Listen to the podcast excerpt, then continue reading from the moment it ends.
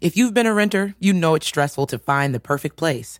But Zillow Rentals make it easy. They have filters for pretty much everything, so you can find a rental that's big enough for entertaining your friends, but small enough they won't crash all weekend. Find your sweet spot on ZillowRentals.com. From coast to coast and around the world, you're going online with Bill Alexander. Online with Bill Alexander is a guest driven program where the topics are diverse and entertaining. Laugh and learn while you listen to one of the best hours of online radio around. Online with Bill Alexander. Hi, everyone. Yours truly, William Eric Alexander. All my friends call me Bill, and you're online with Bill Alexander here at WMCK.FM, McKeesport, and also on WLDJ FM 107.5, home of the greatest hits of all time at HOFMradio.com. Newcastle, and we're also streaming at italknet.com.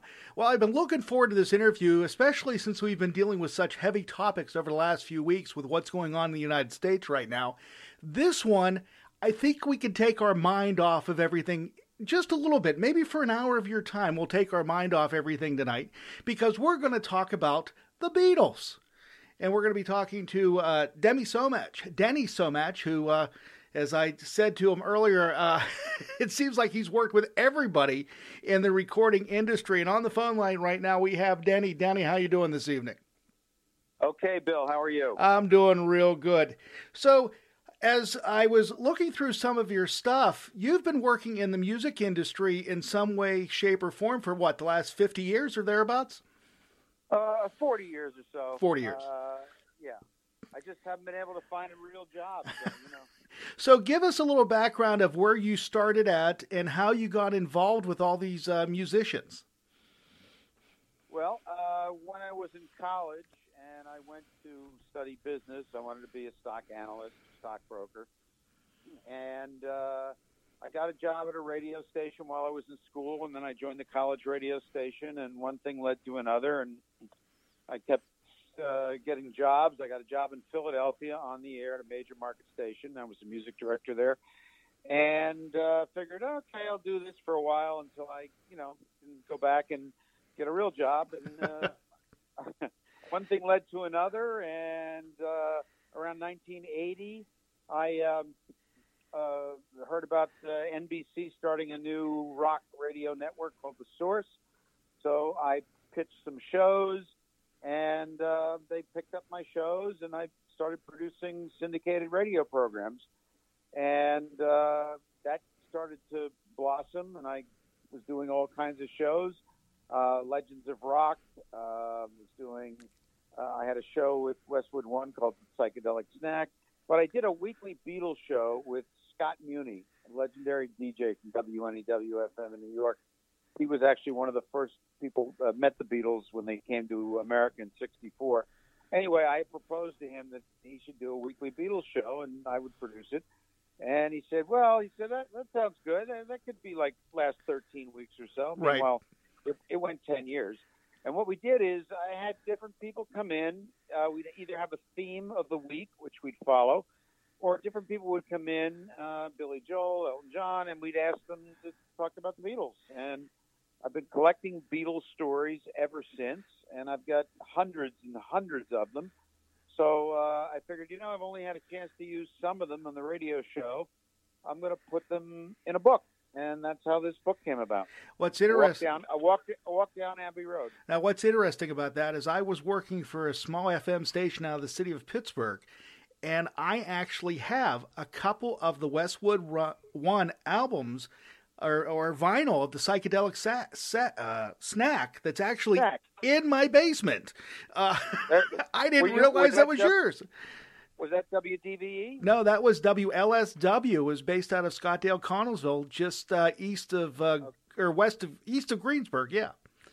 Okay. So yeah, yeah. We were a small a small um, FM combo, and I didn't realize that uh, you were the guy that did it. But I just came across those uh, those uh, psychedelic snack uh, vinyl the other day, and I'm going, what am I going to do with these? Well, now I'm going to dig them back out, listen to them again. That's kind of cool. So yeah, they're birthday too on eBay. yeah. I got some Dr. Demento stuff there too. But anyhow, yeah. um, so the whole idea of the Beatles book is basically going back through old interviews that you had with these performers, and you just now put it down on paper. Well, no, I still collect. Uh, I'm always collecting interviews. I'm still doing okay. interviews all the time. Uh, I'm getting ready to launch a podcast soon. But um, I mean, one of the best stories in the book is something I did about a year or so ago. I was um, I was in New York at Electric Lady Studios, which is Jimi Hendrix's studio. Okay. And they were having a press conference. Uh, Santana was there, and the Isley Brothers.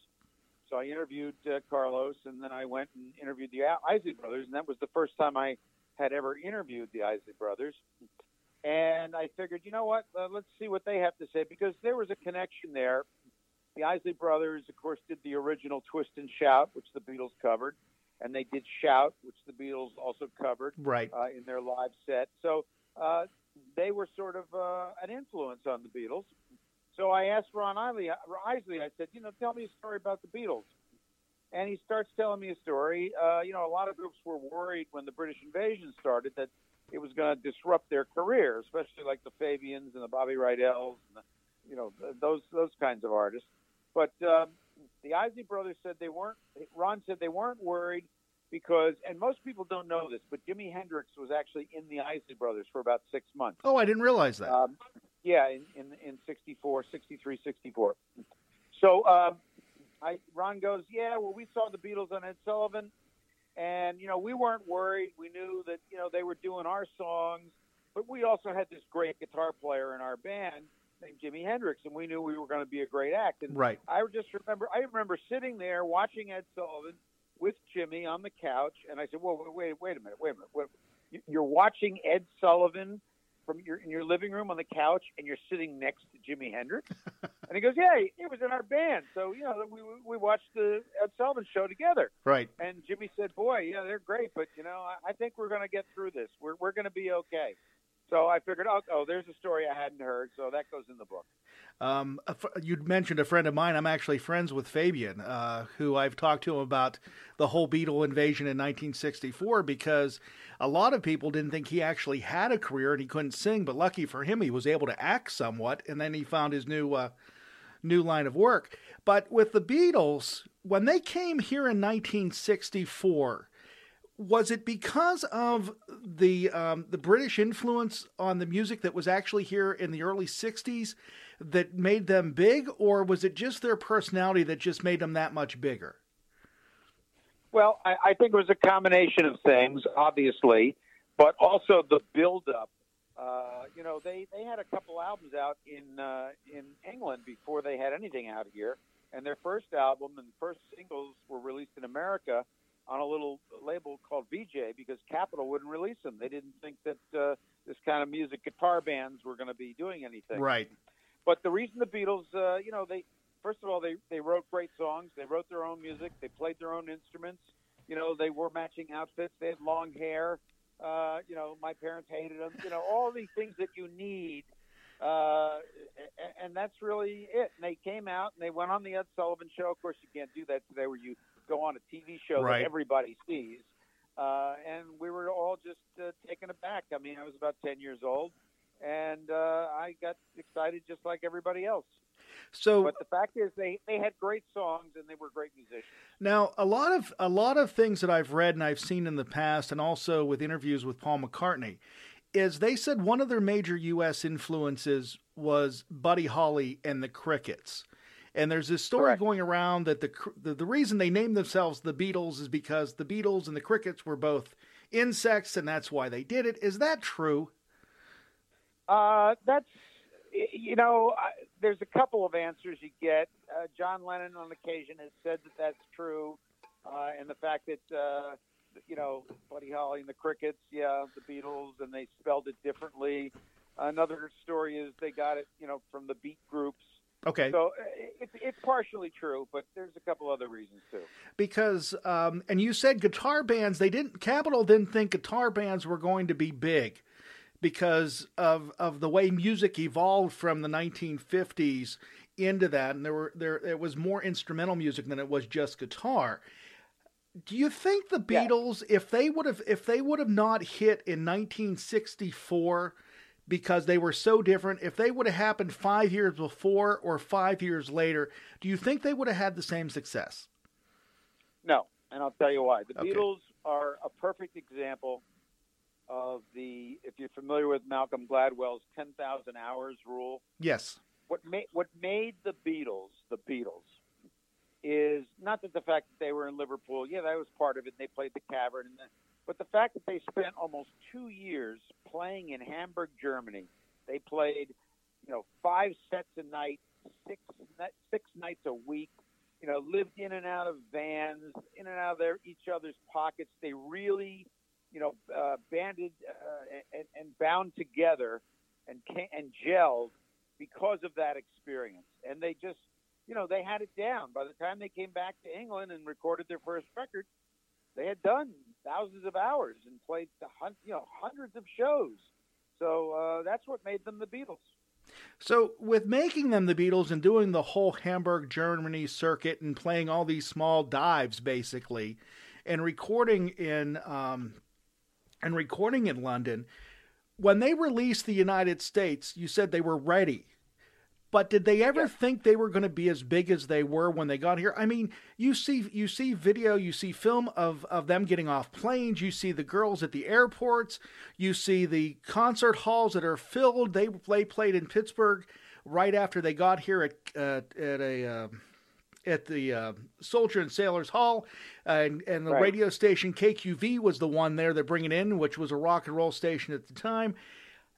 Do you think that because they had, I mean, they were different enough, and like you said, the the individuals, the youngsters that were listening to them at the time were rebellious enough. They knew their parents hated the music because they knew it was noise, but yet the Beatles played along with that, and the Beatles actually promoted themselves that way.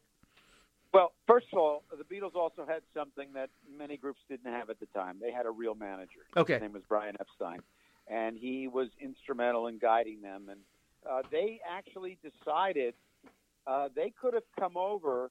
Uh, Sid Bernstein, well-known uh, promoter in New York, who eventually brought the Beatles to uh, to Shea Stadium, uh, wrote a letter to Brian Epstein in the summer of '63 and said, "Look, I've been reading about the band. I want to book them to come play in the states." Okay. And Brian Epstein said, "Well, no, uh, I don't think so. We've decided we want to wait." And what what he told the group was, "Look, we're not going to go to America and you know maybe not be successful until we have a number one record in America. We are not going over because they had released "From Me to You" had come out. "Yes, I Love You" did nothing. Um, in fact, Del Shannon had covered. I think it was "From Me to You" and Mhm. got it up to like number eighty on the charts. But it wasn't until December, uh, January actually of '64 that "I Want to Hold Your Hand" became the number one record, and they were actually playing in Paris in January when they got word that uh, "I Want to Hold Your Hand" was the number one record, and that's when they uh, decided, okay, we have this offer from a guy named Ed Sullivan. Uh, we're going to take them up on it, and we'll we'll go play America. But they were number one when they got here, so, So- you know. So, how many songs that they have on the on the chart um, in the top five or top six in 1964 when they went on Ed Sullivan's show? Well, if you, uh, I I think it was the second week of April, the Beatles uh, were holding down the top five positions uh, on the charts, uh, and the flip sides were also on the charts, but they were holding one, two, three, four, and five, which is uh, unprecedented. Which, which, which again is amazing. But the thing I think is most interesting is the summer of '64 that an old crooner knocked him off out of the number one spot, which was Dean Martin with "Everybody Loves Somebody." And I talked to his daughter a couple months ago, Dina, about her dad doing that. And I mm-hmm. guess there was there was a little banter and rivalry going on between Dean Martin and the Beatles at the time because they were all in the business together, and they all knew that if they would all be successful, then it would all benefit everybody. So Well, I'll tell you what. I'll tell you who really uh, who, who first knocked the Beatles out of number one was uh, Louis Armstrong. Uh, his version of "Hello Dolly." Hello, Dolly, yeah. became number one, and uh, that really uh, knocked everybody for a loop. But you know what? Uh, as soon as the Beatles came over, then the whole wave started. The Dave Clark Five came over, and they had a number of hits. uh, Manfred Mann, The Animals, Peter and Gordon. They all started putting out records, and they were all having hits. So it was just unprecedented. What do you think? I mean, at the, at the time the Beatles came in, the Beach Boys were really popular. You had that California sound. What made the Beatles unique at the time? Well, uh, even the Beach Boys at that time were not doing that many uh, original songs. You know, Surfing Safari and back and you know Surfing USA and back in the USA they did a lot of Chuck Berry stuff. Right. The Beatles pretty much uh, were doing almost all their own songs, uh, except for a couple of songs on the first album, which didn't come out here, which was called "Please Please Me." And on the second album, which was called uh, With the Beatles, not Meet the Beatles. Meet the Beatles was the first American album, uh, and actually the Beatles had two albums out before that in England. But by that time, they were pretty much doing uh, almost all their own material, and they were just great songwriters, and uh, that's what made the difference. So the Beatles basically they recorded. Um, we'll, we'll use 1964 as the starting date in the U.S., but they broke up in what late '69, early '70. That's when they, they went off. Up, the... they, they, broke up uh, in uh, in actually the official breakup date was like May of 1970, right when uh, Let It Be came out. Okay. Um, why? Give me an understanding why they went their own ways. Did they think that they couldn't do any better than they they they've already done, or were they looking at going into different uh, different arenas by themselves. Well, no, you got to remember. Uh, first of all, they had to stop touring in 1966 because they started uh, making these incredible albums like Revolver and Rubber Soul, and of course, eventually Sergeant Pepper. And they realized they could not produce them on stage. Okay. Uh, and also, by the time they were done and played Candlestick Park in '66, which turned out to be their last show, the audience they couldn't hear themselves. They played a 32 minute set, same set in every city. Uh, the audience just screamed. Nobody was paying attention, and it was just you know they they'd had it. That was it. They didn't want to continue anymore. And remember, there were no big sound systems. There were no. I mean, the Beatles were the first ones to play stadiums. Right. You didn't have you didn't have people playing stadiums, so the sound systems weren't weren't technology wasn't up up to it. But also, um, obviously they wanted to start doing other things, but keep in mind they've been playing since 1960 61. So for almost 10 years, yeah. they were playing and they played everywhere. They played all over the place and it was just, you know, okay, we've been Beatles, let's do something else. So when they broke up and they went off their own thing. Now, the first the first one to start recording himself was that Paul McCartney? Or, well, yeah, officially. Although George had done an electronic album and John was doing some avant-garde albums with Yoko, uh, Paul's first album, McCartney, which came out right around the time of, uh, of Let It Be, was the first solo album. And then, okay. of course, you know, John, and then you know we had Ringo, and uh, Ringo actually had the first number one album by an ex-Beatle, and the first number one song. And then, of course, George came out with his masterpiece, "All Things Must Pass." Yeah.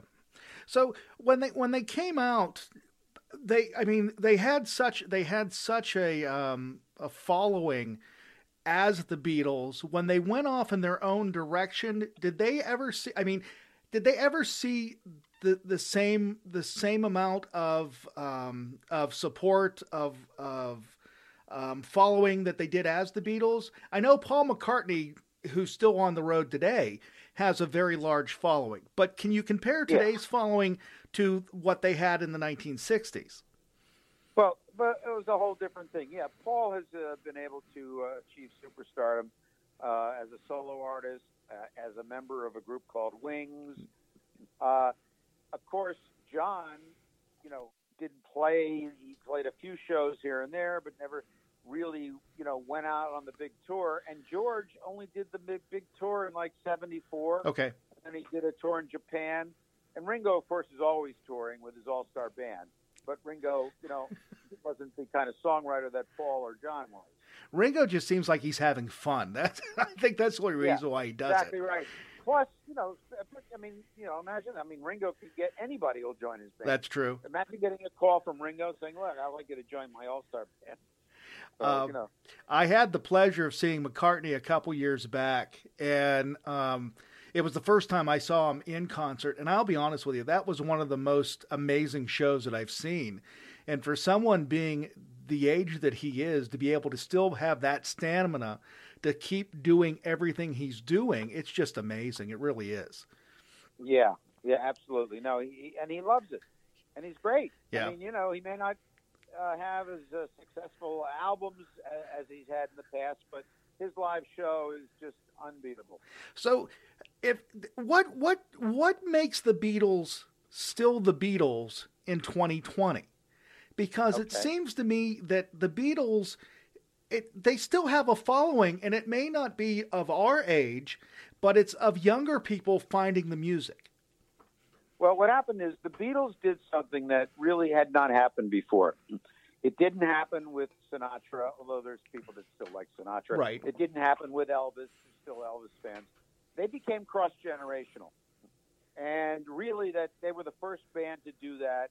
And then, of course, you know, the Stones did it, and Zeppelin did it. And if the Beatles were still playing today, they'd be like the Stones. Or, you know, right. Been to a Stones show. You know, the age of the Stones show is anywhere from 16 or 17 up to 75. Right. And and the band is older than that. So, you know, that's the kind of uh, audience. But it's cross generational. There's three generations of fans at a Stones show. Same with the McCartney show. Yeah. So uh, it just became cross generational, something that hadn't happened before. So, in the book A Walk Down Abbey Road, you have the foreword written by Mickey Dolenz, who was Correct. one of the Monkees. That's right. Did did the Monkees feel that they were they were the TV version of the Beatles, like it was talked about in the states, or did they actually just say, "Okay, we're just a TV program who became magician musicians"? And I know Mickey sang before this, and I also know that Mike Nesmith did too. Um, right. Well, so and so did Davy. So did Davy Jones, as a matter of fact. But they just right. But they just put them together as a TV series, yeah. and then they became the the people they were portraying on right. TV. Well, yeah. I mean, the idea was let's create a band, an American Beatles, you know, something to rival the Beatles, and, uh, let, and we'll do it with a TV show. You got to also remember that nobody thought Beatlemania was going to last right more than a couple of years. So they figured, let's get this show out there really quick and get it on TV and put a few records out. And, uh, the Monkees were very successful, and they actually, for a little period there when they first came out, were selling more records than the Beatles were. So, uh, but uh, here we are today in 19 in, in 2020, and uh, this week the Monkees are putting out a new live album, and they're going out on tour as soon as this whole thing is over. Yeah. So they're still out there, and they're still playing, and they're still great. Um, it, it, it's just interesting to me to hear that because I always thought the Monkees were underrated when it came to a band because I think a lot of the work they did was actually on par um, with the Beatles. It was just a different style of music comparing it to the Beatles, and the untimely timely passing of uh, of Davy Jones and also um, Peter Tork recently is just um, too bad that they weren't able to get all four of them back together again because I guess Mickey and Mike um, Nesmith are actually touring again. Right, but uh, also the Monkees. uh, the Monkees had something that the Beatles had, although it wasn't their own. They had the greatest writers in the world. Yeah, I mean uh, Don Kirshner, uh, who uh, you know helped put them together and and oversaw their recordings he had a stable of writers. I mean, the people that were writing Monkee songs, you know, Neil Diamond wrote I'm a Believer. Carole King and Gerry Goffin wrote Pleasant Valley Sunday. Cynthia Mann and Barry, uh, Barry Mann and Cynthia Weil, uh, John Stewart, even, you know, Paul Simon. You know, these were the people that were writing songs for the Beatles. So, you know, how could it miss? And that, that is very true. Um, so when the Beatles broke up in the 70s, as you said, they weren't performing live. The last concert was um, 66. Right, yeah. So did Yoko have something to do with that to pull John away, or is that just one of those rumors that we heard? Nah, I and I know Yoko somewhat, and I've been up to the, the Dakota a number of times, and she really didn't have anything to do with breaking the Beatles up. Uh, that's you know like so many other myths. Uh, but uh, you know, it, it, she did uh, want to make music with John, and she sort of drew John out of his shell, so to speak. uh, and gave him the confidence. I mean, she's people don't know this, but she's the co-writer of Imagine. Yes, which is a wonderful song, which is very uh, poignant and timely right now. Um, right. So with with um, with with John, and unfortunately, who was um, who was killed on his doorstep, and Julian coming up, there was always rumors that they were going to get the Beatles back again with Julian taking his dad's spot. Was that ever talked about for real, or was that just one of these rumors that we heard, um, or we well, wanted to believe? Yeah. No, I think it's it's it's an obvious situation that people talked about, but I don't think it ever was uh, seriously considered. I mean, can you imagine the comparisons oh, that yeah. they would have to go through? It just didn't. Uh, it, it's not like Led Zeppelin reformed with Jason Bonham on drums. You know, it, it just wasn't going to be anything close to uh, what the it, it, and, and they were smart in not doing it as well. Is there any more music? Because I know they did that um, music release years ago when they did the uh, the documentary and they pulled all this stuff out of the archives. Is there store, still more music in the archives of the Beatles that we haven't heard yet, or has everything been released? I would say that the majority of stuff is out there now. If you saw Eight Days a Week about a year and a half ago when that came out, that had a lot of the live stuff. The Beatles anthology really went through pretty much what was there. Uh, there are maybe one or two unfinished instrumentals or partial things, but there's nothing really that I'm aware of or that anybody else has uh, come up with that's still in the vaults. I think everything's pretty much come out. So when you wrote the book and you started talking to all these people that were that were with the Beatles, that that worked with them, were there any stories in the book that surprised you, like the Jimi Hendrix story did? Well, yeah, just about every story. Um, there's a story with Joe Cocker who, of course, uh, did one of the definitive cover versions of all time when he did With a Little Help from My Friends. And he said, you know, he, he was a big Beatle fan. The Beatles liked the way uh, he, he had he did he had covered "I'll Cry Instead," and they really liked the way he did that. So they told him, uh, "Okay, what else you want to do?" And he decided one day, and he, had, he told me the story. He was sitting uh, in, in an outhouse uh, and he came up with the arrangement that he was going to use for with a little help from my friends. And as soon as he was done, he went out and he recorded it. And of course, it's it's a standard now. Right. He's he's associated with that song. So that was a cool story. Most of the other stories, like with Billy Joel or Joe Walsh, was we saw the Beatles on Ed Sullivan, and that's the first time we realized that I could do that, and that's what I wanted to be and that was really the main theme of most people uh, that that who gave comments that are in the book. You're listening to Online with Bill Alexander here on WMCK.FM, McKeesport, and also on WLDJFM 107.5. Hall of Fame Music Radio at HOFMradio.com, Newcastle, and you're also listening to us at italknet.com. On the phone line, we have Denny Somach. So, Denny, when you talk to the Rolling Stones, did they always feel compared to the Beatles, or were they just trying to go their own way? No, I think the again the public made that rivalry, you know, the Beatles versus the Stones and that whole thing, and you know, a lot of it also had to do with the fact that the Stones, uh, actually, the Beatles wrote the Stones' first release. They uh, they rewrote uh, "I Want to Hold Your Hand" into a song called "I Want to Be Your Man," and they gave it to the Stones, and that was the first uh, Stones recording that went into the top 20. So there was a natural rivalry, but really, uh, the Beatles only were around playing live you know, for only a few years after they hit, whereas the Stones are still playing today. Right. Who knows what would have happened had the Beatles stayed together and and and and were continuing to play like the Stones. But you know, the Stones were in the wake of the Beatles, and uh, they picked up the mantle. So the second wave that came out of um, out of the UK, would you consider Elton John, David Bowie, um, that came out? How were they influenced by the Beatles?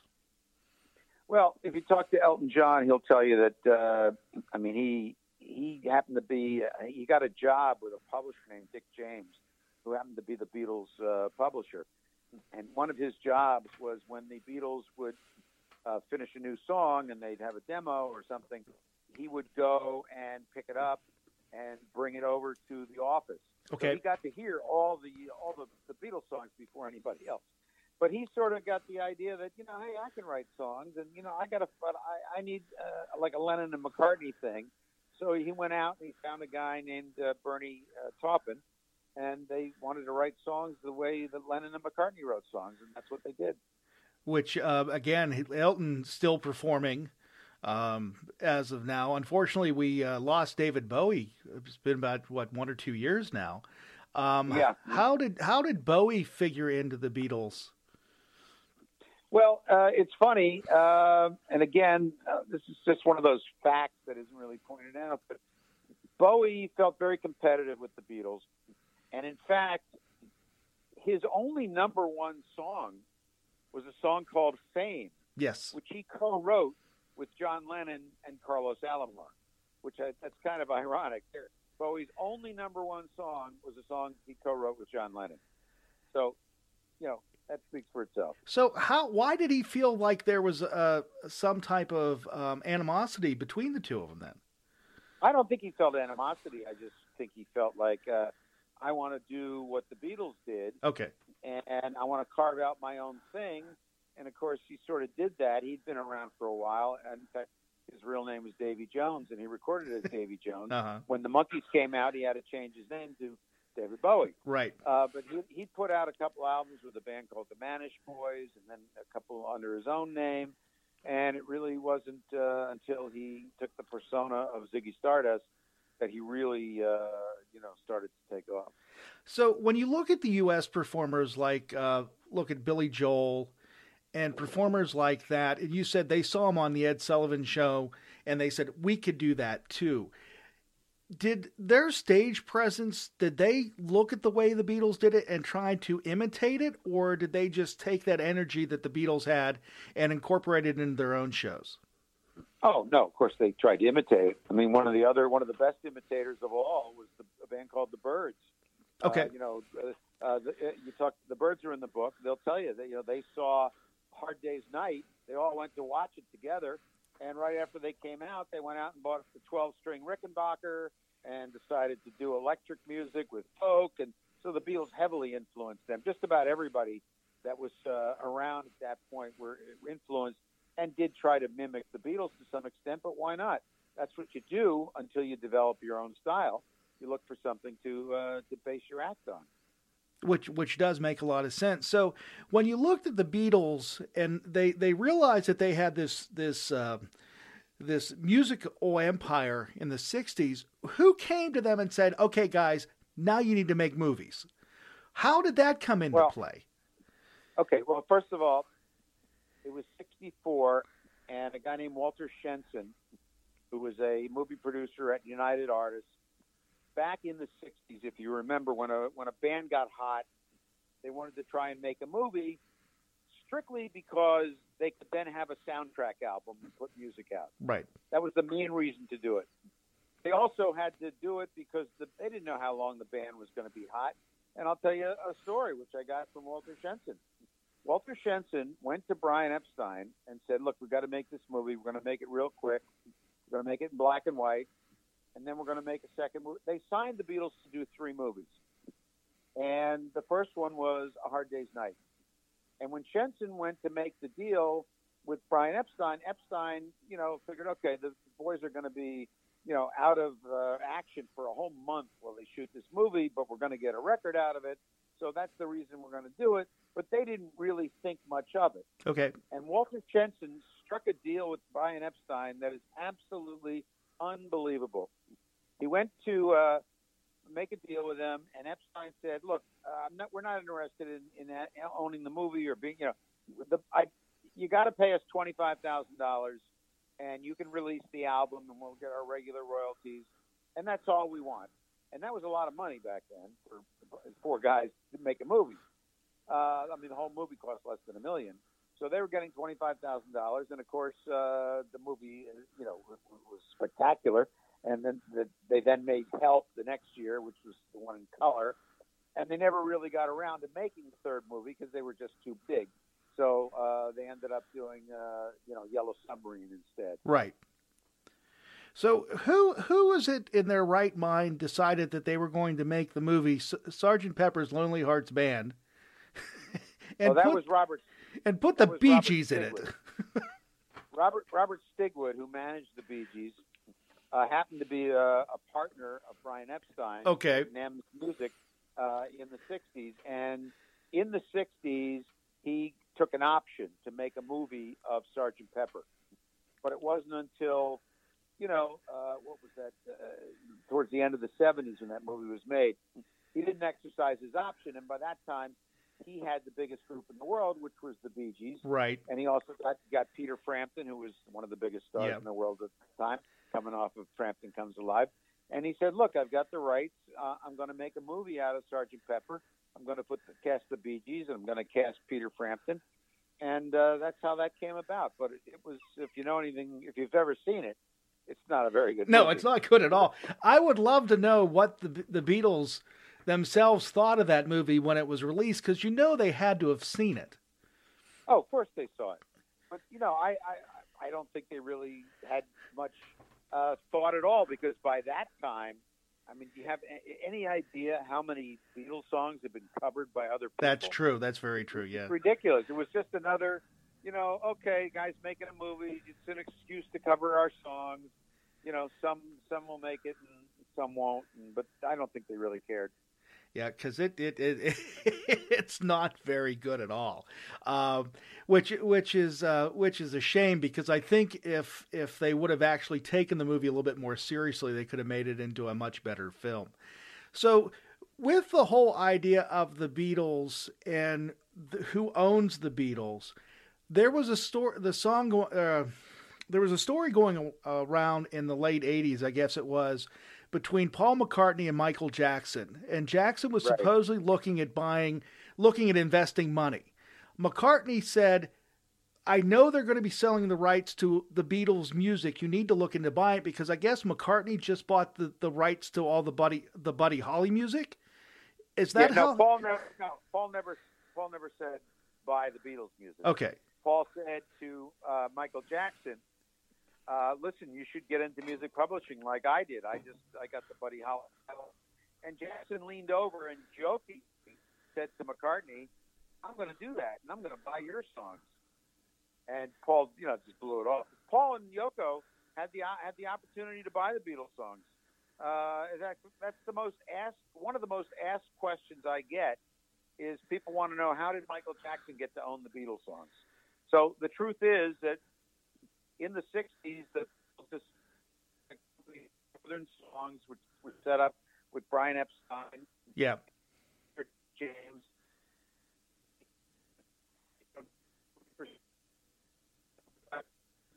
Paul had 25 percent, and Brian Epstein had a percentage, and Dick James had a percent.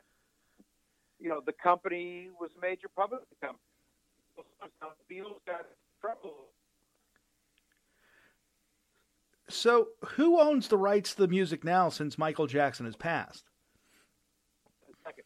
Uh, the Beatles, uh, you know, when Brian broke up, uh, when, when Brian died, seven, tell him what to do. You got to remember when Brian died. Paul McCartney had no idea how to make a, an airline reservation. Okay. He never had to do anything like that. So what happened was, he had gotten talked into going.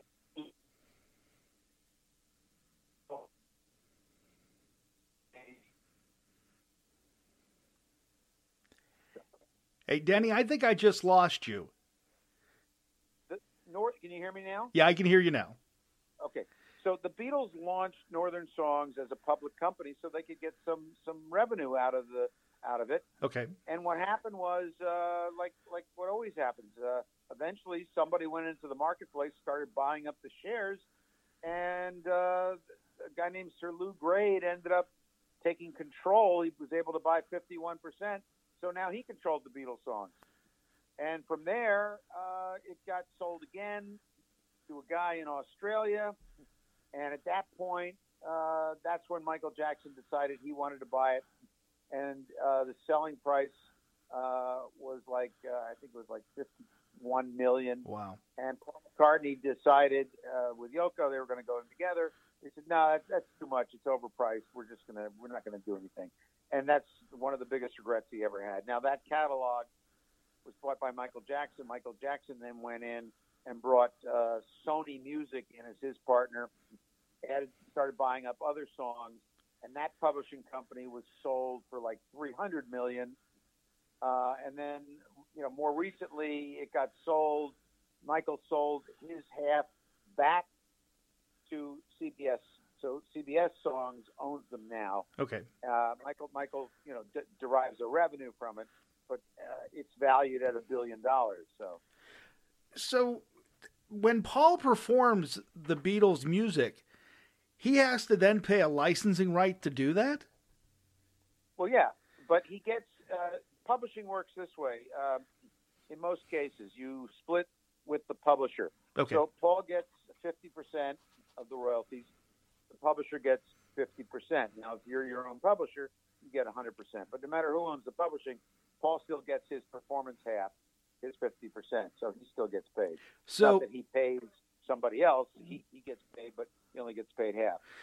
so in his mind when he thought it was too much money, was he thinking was he probably thinking that way then at least I'll get something when I perform them? Or did he not no, I just thought.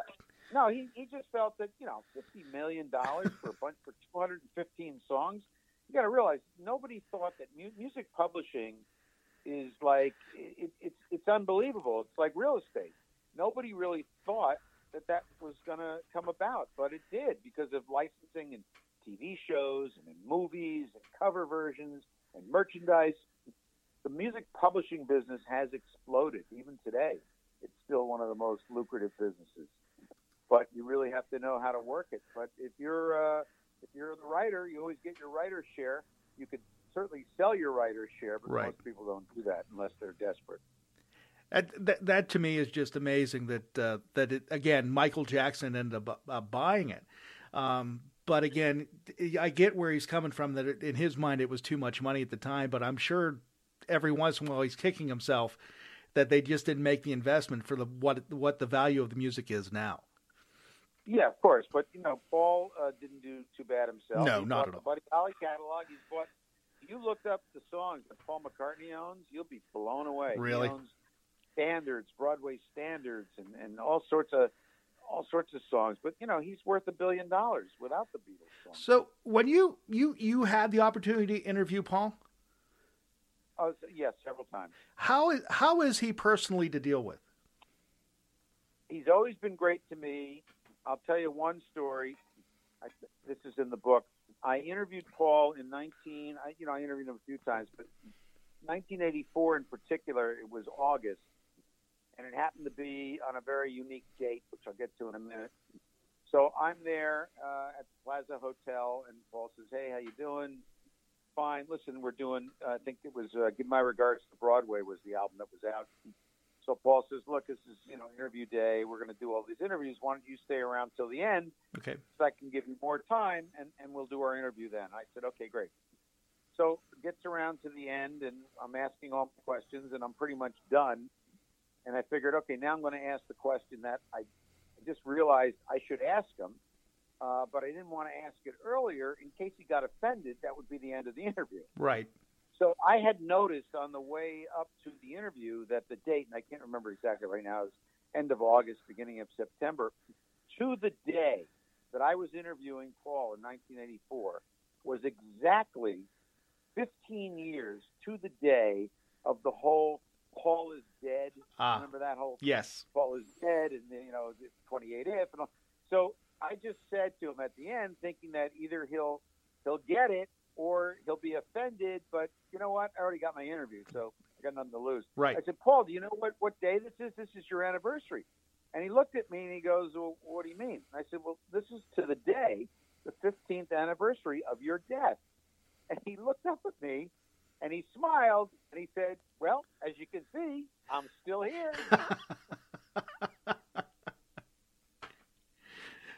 So he did have he does have a sense of humor then, which is great. So how's Yeah, but I mean, there's so many things. Uh, if you you're old enough to remember, for those of your listeners that don't, there was this whole thing about Paul McCartney had died, and there were clues in the albums, and it got it really got out of hand. Uh, and that that all started, uh, you know, in 1969. Well, and wasn't there reference to his passing also in the album cover of uh, Sergeant Pepper? Yeah, there were clues in all the albums. Yeah, you know, those things only came out after the whole thing started to get out there ridiculous. Um, uh, it was a lot of coincidence and things like that. It was it was not something that was planned. That's when that's when you that's when people started uh, ruining uh, needles on turntables as they were backmasking it, trying to hear the yeah. messages coming through. Um, yeah. So when you interviewed um, Ringo, how was he to talk to? Ringo's great. Ringo uh, was really great, and in fact, one of the times I interviewed Ringo, uh, I brought with me a book that I had, which had uh, the front pages of all the American newspapers in the cities that they had played on the 64 tour. And I gave it to Ringo. And Ringo loved it because, you know, they were too busy being the Beatles and right. on tour. They never saw they didn't stay in town and see the review the next day. So Ringo said to me, he goes, I've never seen these. And I said, Well, I brought this for you. Here you go. And I gave him a copy. It was all 20 cities or whatever, or 20 newspapers, all the different cities where they played and, and how they got reviewed. And, and he really got a kick out of that. And then you also had the opportunity to interview George, correct? Yes, I interviewed George when his album, um, I'm drawing a blank now, with uh, uh, Got My Mind Set on You was the song on there. That was released yeah, 84, 85, somewhere around there, yeah. Yeah, so I remember talking to George, and it was in a hotel room in Los Angeles, and at the time, uh, he was working on the Wilburys, the traveling Wilburys. Yes. And I remember we're doing the interview, and George is starting to talk about Sergeant Pepper, and he starts to go, now let's see, uh, you know, I'm going to see the my, I think it was Jim Keltner who was his drummer uh, in the, in the Wilburys. Uh, they said something like, uh, you know, Keltner said, "Oh, you know, uh, my son's got a band. You know, he's 27 years old and he's got a band, and he's doing this and that, and George is talking about how you know Keltner's band, and then uh, George goes, now let me see, twenty seven, no twenty three, it was twenty three, and George goes, now let's see, what was I doing when I was twenty three? Oh yeah, I was making Sergeant Pepper. Uh huh. you know, you know, it's ridiculous. Do you think, when talking to him, and, and maybe uh, George in particular, that he missed working with a group of guys on a regular basis like the Beatles? Because to me, George seemed very quiet and very in the background while the Beatles were in their heyday. Yeah, but uh, that was no, I don't think so because it really he was and, and George Martin told me this, and that's in the interview with George Martin, who of course is the, the, the producer of the Beatles. His one regret was that he didn't give George Harrison more time. Okay. George always was relegated to one, maybe two songs an album, and it wasn't until uh, his Genius came out, of course, on the White Album with "While My Guitar Gently Weeps," mm-hmm. and of course on on uh, Abbey Road, with he wrote the two best songs on there, "Something" and "Here Comes the Sun," and then he put out "All Things Must Pass," and it was a masterpiece. So uh, George had it in him, but he just didn't have the opportunity to show it. So I don't think he regretted not being a Beatle. Okay. Um, and then Ringo, Ringo was basically the comic relief of the group, correct? Yeah, and and they would always Ringo only wrote two songs for the Beatles, um, but the Beatles always made sure that he had a song on every album that he could sing. So on the on the first album, it was you know he did their version of "I Want to Be Your Man." He did "Boys." Uh, they did uh, the, the the Buck Owens song. Um, uh, act naturally. Act, act, naturally. There was always a, a, a Ringo song on every album, so that Ringo could be featured. Uh, so you know. So and then of course when Abbey Road came out, you know he wrote his greatest song too, which is you know Octopus's Garden. Right. I was just going to say that um, because that is the most recognizable of the Ringo songs with the Beatles is Octopus's Garden. Well, he only wrote two songs. The other yeah. was "Don't Don't Pass Me By" on the White Album. Which uh, which I've heard him sing at with the All Star Band, which is actually very. Right. I like the All Star Band's version better than the Beatles version. Um, yeah, yeah. which is which is quite interesting. So the one thing when you when you when you put this book together, what is one interview uh, individual that you interviewed that stands out the most? Oh boy, that's a tough one. Um, you know, there's so many great interviews. I, I'm going to find it hard to tell you. I mean, Elton John's interview was great. He talked about writing uh, Empty Garden after John died. People Mhm. don't know this, but Elton John was very close to John Lennon. He, was- in fact, he's Sean Lennon's godfather. Oh, I didn't know that. And when John died, he, you know, uh, he wanted to express himself, and it was he didn't know what to do. And uh, Bernie Taupin came up with these lyrics and sent it to Elton, and he wrote the music around it. And that's how Empty Garden came about. But Elton pretty much almost started to cry in the middle of the interview I had with him. hmm He broke he broke down, uh, and I thought he was going to cry. So that was a great interview. Um, Joe Walsh was a great interview. He talked about how you know he saw the Beatles and Ed Sullivan, and you know he was shaking his head. Yeah, that's what I want to do. And my parents were shaking their head. No, you're not going to do that. You know, so these are the kinds of things that that that came out that I remember most. But just about everybody uh, had a great story. Like I said, the the Isley Brothers Jimi Hendrix story was classic, and that that only came about recently. Yeah, I, that is that is a cool story. So, is this book the first one you've written, or have you written other books?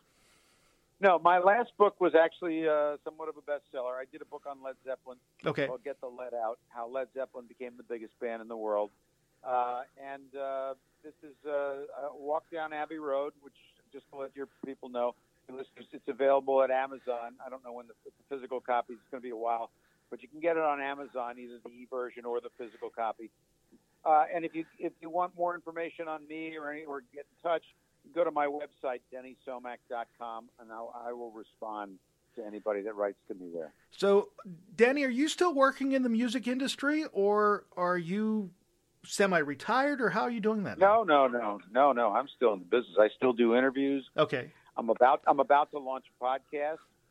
Uh, I do a lot of uh, legacy marketing, which means a lot of these classic rock bands Yes. uh, are, are celebrating their, their history and their legacy. And I have enough. I have 5,000 hours of interviews uh, of classic rock artists. So I help them. I help do their marketing. I help them, uh, you know, pretty much uh, keep their legacy alive. So that's one of the things they do. I, I also am working on a documentary, uh, and occasionally I'll, I'll work with some groups. I've produced some records over the years. I'm I'm the executive producer of uh, a guy named Eric Johnson. Uh, his record Avi and Musicom. The song was called Cliffs of Dover. Won the Grammy in 1992. Okay. where It was a platinum album. And I've worked with Dave Mason and Johnny Winter and various other people. But basically, my main business is this interview library I have, which I'm get in the process of. I'm going to bring it out again. And the first thing, obviously, is this book uh, in print form because it's really you know printed versions of my interviews. So I've got enough stuff. I'm going to do a couple more books, but I think the podcast is going to be extraordinary because I, I have this library of, of uh, interviews to pull from. So the podcast itself is just you're going to be going over explaining the interviews, or giving them set up and then playing them, or how's it going to work? Yeah, I'll, I'll, I'll talk. I'll talk about various people that I've worked with over the years, and I'll play uh, some interviews by them. And I think I can pretty much tell the story of just about anybody because I have interviews with just about everybody. Right. So um, when do you think the podcast is going to be released? I think it, soon- well, it would have been out by now had we not been in this situation. So I would say it'll be out by the fall. Okay, sounds good. Hey, um, I'd love to have you back on again to talk about it and uh, talk about some of the Great. other interviews that you've done because I think what you have there, a lot of people will be interested in. It'd be great listening um, to be able to uh, hear about some of the greatest performers of all time, and it's amazing that you have all these interviews. Well, I'd be I'd be most happy to do it. Uh, you're right. Uh, it's a great collection of interviews, and I don't think anybody else really can compare to what I, I'm about to unleash. I mean, literally thousands and thousands of hours, Bill. So, you know, we'll see what happens. That is great. Denny. thank you very much for joining me this evening. I really appreciate you taking the time to talk with us. My pleasure, Bill, and uh, you have yourself a good week. I hope your listeners enjoyed it. like I said, I hope people will check out the book. Uh, it's called A Walk Down Abbey Road. And I will share the link on Amazon with them on my website and also on the uh, description of the podcast too, so that way they can go directly to it. Okay. Thank you very much. Thank you. Have a nice night. You too. Thank you. Thanks again. Denny Somach here online with yours truly, Bill Alexander. Great program. Again, great stuff to talk about. And I love talking about the Beatles and I love talking about music. And I had a good time this evening. We're going to step away for a brief moment and then we're going to come back to uh, wrap up another program for this evening. I hope you enjoyed it. I had a great time doing it. So we'll be back in just a few seconds here online with yours truly, Bill Alexander. A social distancing tip. While the CDC urges you to avoid close contact, like hugging or shaking hands, there are other non physical ways to say hello.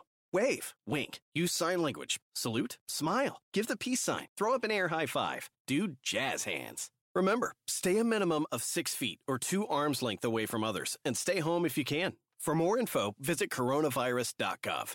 Let's all do our part because we're all hashtag alone together. Brought to you by the Ad Council. Buckle up for safety. Buckle up. Buckle up for safety. Always buckle up. Pull your seatbelt snug. Give an extra tug. Buckle up for safety. Buckle up. Buckle up for safety. Buckle up. Buckle up for safety. Always buckle up. The National Safety Council says if you don't have seatbelts, get them. If you do have seatbelts, use them. A social distancing tip.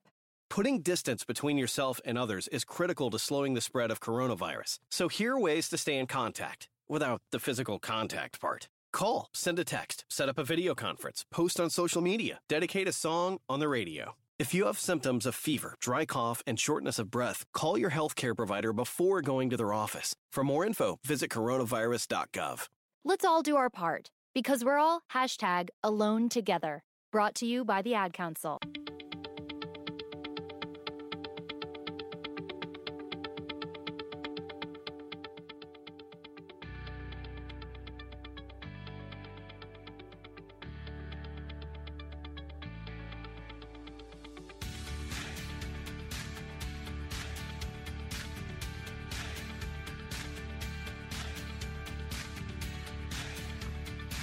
Well, that's going to wrap up another program for this evening. I hope you enjoyed the show. I had a great time putting it on. Thank you very much to uh, Denny Somach for being a part of the Hoot Hootenanny tonight.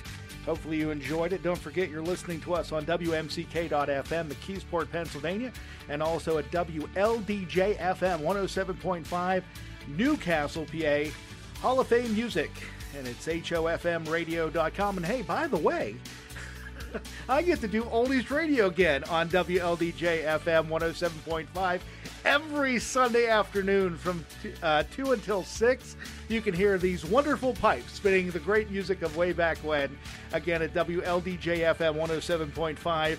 Hall of Fame Radio, HOFMradio.com. Well, folks, I am out of here. Have a safe week. We'll talk to you next time here online with yours truly, Bill Alexander, streaming live at italknet.com.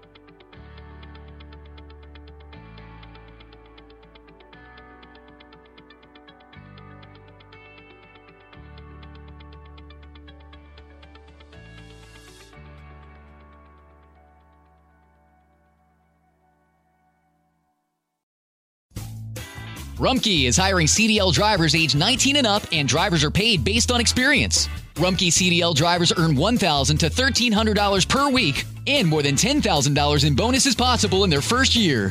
Rumpke drivers are home daily, work in a recession resistant industry, receive great benefits and performance incentives.